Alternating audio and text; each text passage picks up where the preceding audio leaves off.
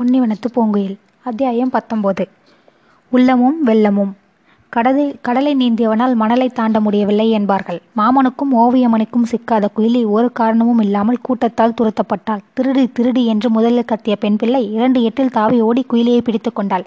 ஐயோ சின்னம்மா என்றாள் குயிலி. ஆமா அவங்க சின்னம்மா தான் வரீங்களா? என்று ஆத்திரத்தோடு இறைந்தாள் சின்னம்மா. இதற்குள் கூட்டத்தில் இருந்த ஒரு பெண் பிள்ளை குயிலியை அடிக்க கையை ஓங்கினாள். என்னத்தை எடுத்தா? கழுத்து சங்கிலியா கை கை காப்பா என்று ஒருவர் ஆத்திரத்தோடு கேட்டார். நாங்க ஏனையா திருடுறோம் என்றால் சின்னம்மா. நல்ல வேளையாக சின்னம்மாள் இறைந்த இரைச்சலில் அவர்கள் குயிலியை அடிக்காமல் விட்டார்கள். குயிலிக்கு தன்னை சுற்றிலும் ஒரு பெரிய கூட்டம் நிற்பதை பார்த்தவுடன் என்ன செய்வதென்றே புரியவில்லை. திரு திருவென்று விழித்தாள். இங்கு கூட்டம் கூடியிருப்பதை பார்த்து மாமனும் பஞ்சவர்ணமும்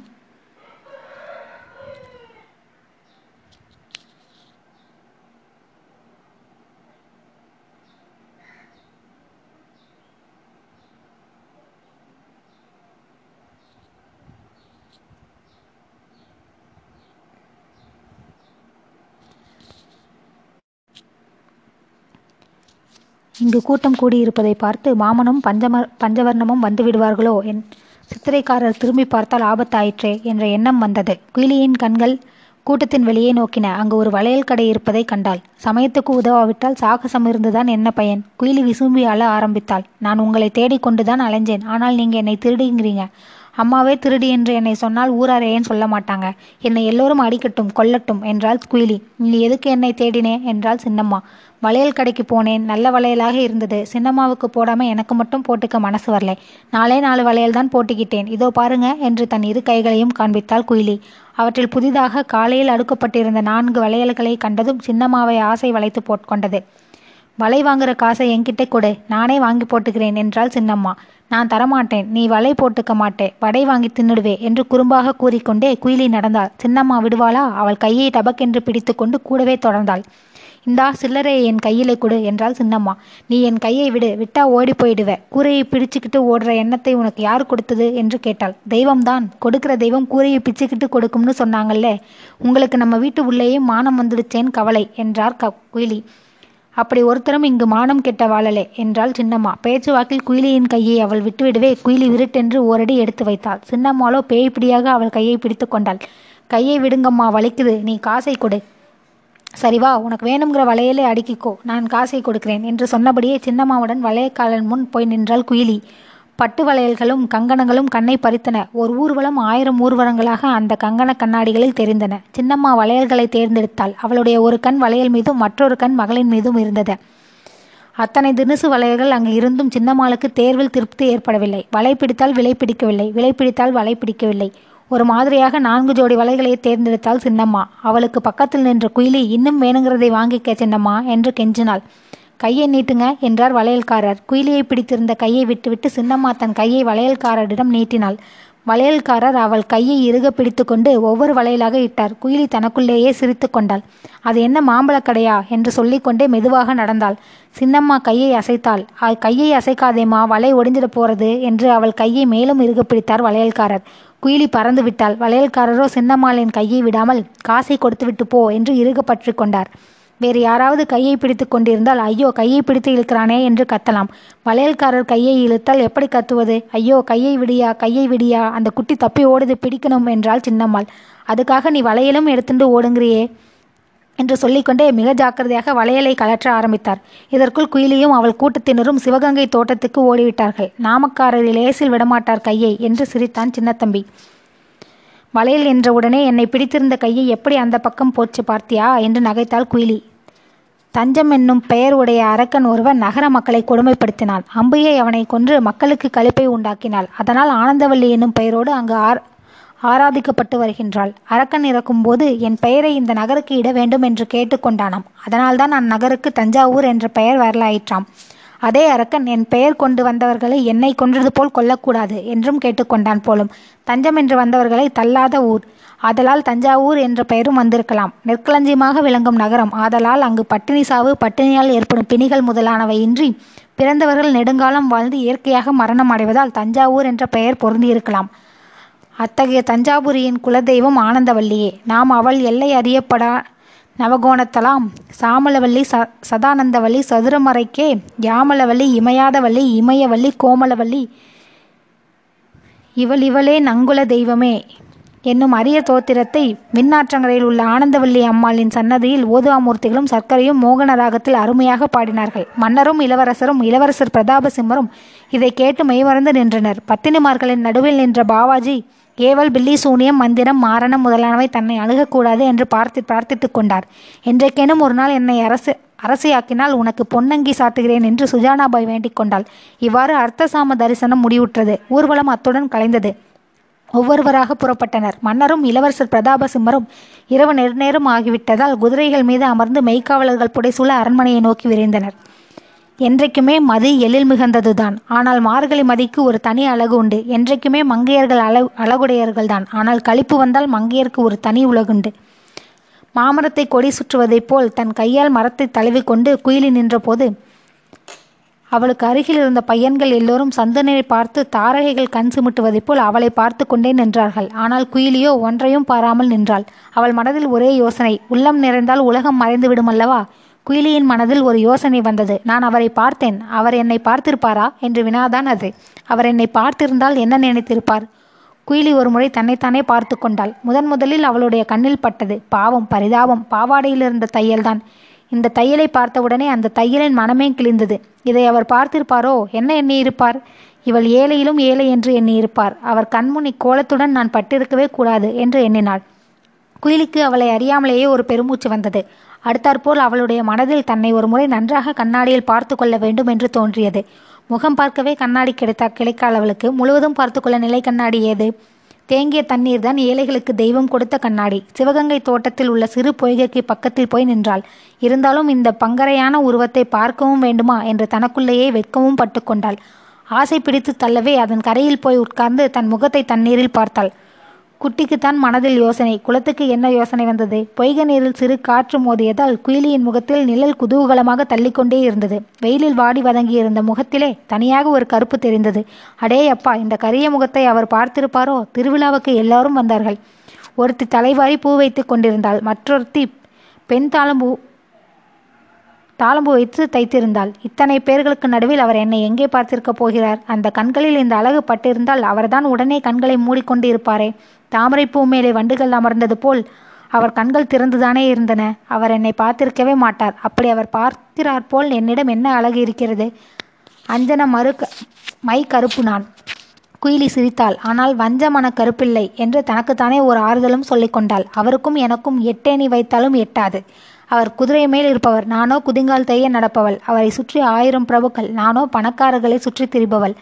அவர் ஏன் என்னை பார்க்க வேண்டும்? அடி அசட்டு பெண்ணே அவர் உன்னை பார்த்தால் என்ன? பார்க்காவிட்டால் என்ன? நீ அவரை பார்க்க கொடுத்து வைத்தாயே அதற்காக சந்தோஷப்படு.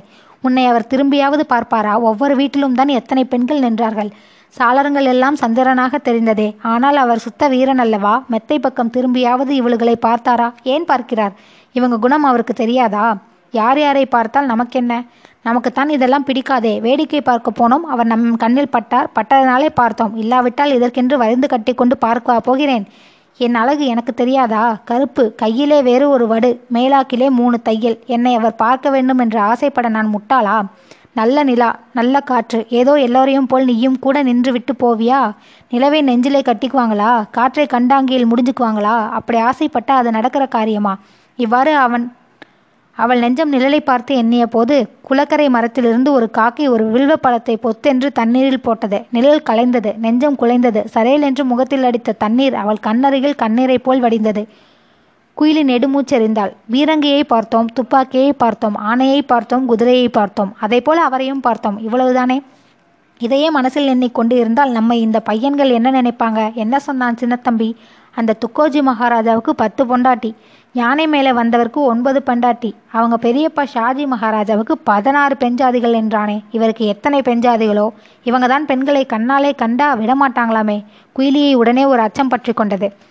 அரண்மனை சங்கார்த்தமே உதவாது. அதில் போய் ஒரு பெண் சிக்கிக்கொண்டால் அவள் ஜென்மமே தீர்ந்தது. மூடு பல்லுக்கு முகத்திரை வேலைக்கு சோறு போட்டு விலங்கில்லாத கைதியாக வைத்து விடுவார்கள் என்று நினைத்தாள். அந்த புற பெண்களிடம் அவளுக்கு ஒரு கருணை பிறந்தது. நமக்கேன் இந்த கவலை? நானேன் அரண்மனை பக்கம் போகிறேன். நான் என்ன அம்புட்டு அழகியா? என்று குயிலி தானே சிரித்தாள். அவள் மனமே அவளை பார்த்து நகைத்தது. அவளது நரம்புகளிலே ஏதோ சந்தோஷ வெள்ளம் பரவியது. இரவு நடுநிசி. மணிமுத்தா நதியின் கரை போல் உடைந்த பரிசலில் குயிலியும் அவளுடைய பரிவாரமும் இருந்தார்கள். திடீரென்று அத்தனை நட்சத்திரங்களும் குயிலியின் அருகே வந்தன. தெருவில் சென்ற ஓரிருவர் அங்கே நின்றார்கள். பாரவண்டியில் பூட்டிய மாடுகள் தங்கள் கழுத்தில் கட்டிய மணிகளை சிறிதும் ஆட்டாமல் காதுகளை நீட்டிக்கொண்டு எதையோ கேட்டன. ஆற்றின் கரையோரமாக முளையடித்து கட்டப்பட்டிருந்த பசுக்கள் அசை போட மறந்து நின்றன. ஆம் குயிலி பாடுகின்றாள். இசையா எழுந்தால் எழுத முடியுமா? இறைவனை சிலைக்குள் அடக்க முடியுமா? கண்டத்தின் வழியே வரும் இசையமுதத்தை நாவால் சொல்ல முடியுமா? ஆம் ஆனானப்பட்ட பாரதியாரே இசையின் பெருமையை எழுத முடியாமல் தவித்திருக்கிறார். பாட்டின் சுயதனை பாம்பரையும் காட்டு விலங்கரையும் கைக்குழந்தை தானறியும் என்று பாடினாரே. எல்லாமல் இதை மனிதனால் அறிய முடியும் என்று எங்கே சொன்னார்? இசை தரும் இன்பம் நாவால் சொல்ல முடியாத இன்ப உணர்ச்சி. அதனால் தான் தலையை ஆட்டி இசையை ரசிக்கிறோம். பேஷ் ஆகா என்று பொருள் கடந்த சொற்களால் போற்றுகின்றோம். கண்டாரும் விண்டாரும் கிடையாது என்று இசைப்பயனை வெல்ல முடியாமல் நந்தனாரே திணறி இருக்கும்பொழுது நான் எம்மாத்திரம்? அண்டகோலத்தை ஆட்டி வைக்கும் சக்தி இசைக்கும் இருக்கிறது. பாம்பும் புலியும் பாடும் பாட்டை கேட்டு இறைவனே தில்லையில் ஓயாது ஆடுகிறான் என்றால் கேட்பானேன். எல்லையில்லாத இசையின் பயன்தான் நமசிவாயம். நமசிவாயம் என்று ஓதுவது இசைமயமே ஆகும். இவ்வுலகில் பாட்டு பாட்டு பாட்டு. ஆம் குயிலி அவர் என்னதான் பாடினாள் என்று கேட்பவர்கள் இனி நடராஜமூர்த்தி என்ன ஆடுகிறார் என்றும் கேட்பார்கள். பத்மா ஸ்வரஜதியா வர்ணமா அலாரிப்பா ஜாவலியா தில்லானாவா என்று கூட கேட்பார்கள். இந்த கணக்கு எல்லாம் அப்பாற்பட்டது தில்லையாட்டம். அதைப்போல் எல்லையற்றதே குயிலியின் இசை. பாஷை பிறந்ததே அம்பலவன் பாத சிலம்பில்தான் என்றால் பாட்டின் பிறப்பை எப்படி வர்ணிப்பது? நமது ஆட்டமும் ஓட்டமும் நடராஜர் ஆட்டமும் தான் சாரணி. உள்ளும் மேலும் ஓடும் மூச்சுகள்தான் அனுசாரணி. நாபிக்கமலம்தான் மந்திரத்தின் கேந்திரம். நம் உடலே தம்பூர். நாம் நாதமயம். குயிலி பாடியது யாருடைய உருப்படி உருப்படி இசையாகிவிடுமா? படித்துறை ஆறு ஆகிவிடுமா? இசை பொய்கள் இறங்க ஒருபடிதான் உருப்படி. பாட்டு கச்சேரியை நாம் வர்ணம் நிரவல் ராக ஆலப்பனம் ராகம் தானம் பல்லவி சில்லறை உருப்படி என்று பிரித்து வைத்திருக்கிறோம். வர்ணம் என்பது ஏழு வர்ண களஞ்சியம். ஒரு ராகத்துக்கு தாளம் என்ற சேலையை கட்டி ஆட விடு விடுவதுதான் வர்ணம். இருந்தாலும் கமலாட்சி வர்ணத்துக்குள் கர்மபோதி ராகம் முழுவதும் அடங்கிவிடுமா? எழுதிய சித்திரத்துக்குள் இறைவன் அடங்கி விடுவாரா இசைத்தேனில் மொழியை குலைத்து இறைவனுக்கு அர்ப்பணம் செய்வதுதான் கீர்த்தனம். நம் மகான்கள் செய்த கீர்த்தனைகள் இல்லை என்றால் இத்தனை ராகங்களும் உயிரோடு இணைந்திருக்காது. தினைமாவை போல் கர்நாடக இசை இருந்திருக்காது. ஆற்றுக்கு கரை கட்டிவிட்டது போல் கண்டவர் கண்டபடி பாடாமல் கட்டிய கரைதான் கீர்த்தனம். கரையே காவிரியாகிவிடுமா? பட்டை சாதத்துக்குள் பரம்பொருள் அடங்கி விடுமா குயிலி பாடியது கீர்த்தனமும் அல்ல ராகமும் தான் இசையின் மூச்சு.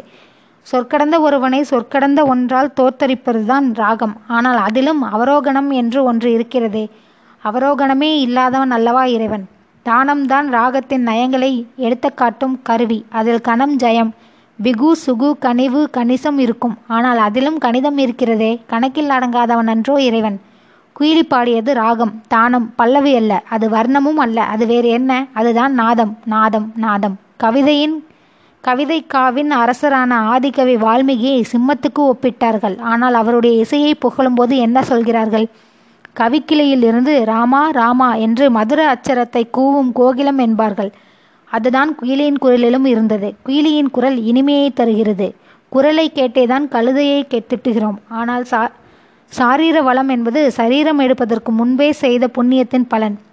தெய்வம் கொடுத்ததை ஆராய நமக்கு திறமை ஏதே? ஆனந்தவல்லி ஆலயத்தில் அர்த்தஜாம தரிசனம் முடிந்து அரச ஊர்வலம் கலைந்தது. நான்கு மெய்காப்பாளர்கள் புடைசூழ அரசரும் இளவரசரும் அரண்மனை நோக்கி வந்து கொண்டிருந்தார்கள். பிரதாபா இந்த குரல்தான் இசைநூல் என்று பகர்ந்தார் சங்கீத சா சாராமிருதம் என்னும் இசைநூலை எழுதிய அரசர். ஆனால் தந்தையின் பேச்சை காட்டிலும் அந்த சரீரம் இனிமையாக இருந்ததால் தானோ என்னவோ பிரதாமர் தலையை மட்டும் ஆட்டினார். தந்தையின் மகன் இருவரும் அந்த கந்தர்வ கானத்தில் மெய் மறந்திருந்த போது பேரிகை அதிர்ந்து வர பின்னாலே மன்னர் வர மாநில குருதியிலே மன்மதன் வந்தானடி. ஏறும் பரியழகா இளவரசர் தானழகா வானத்து சந்திரனே நீ வாய் திறந்து சொன்னால் என்ன? பார்த்தால் பசிதீரும் பாடினால் வாய் மணக்கும் நேத்திரம் கொள்ளாமல் அழகு நெஞ்சில் நிறை நிறைந்ததடி என்று காணமலையை கொட்டினாள் குயிலி. இதை கேட்டு ஆனந்த கண்ணீர் மலையை கொட்டினார் தந்தை. பிரதாப சிம்மரோ வெட்கத்தால் அந்த குளிரிலும் வியர்வை அரும்பு நின்றார்.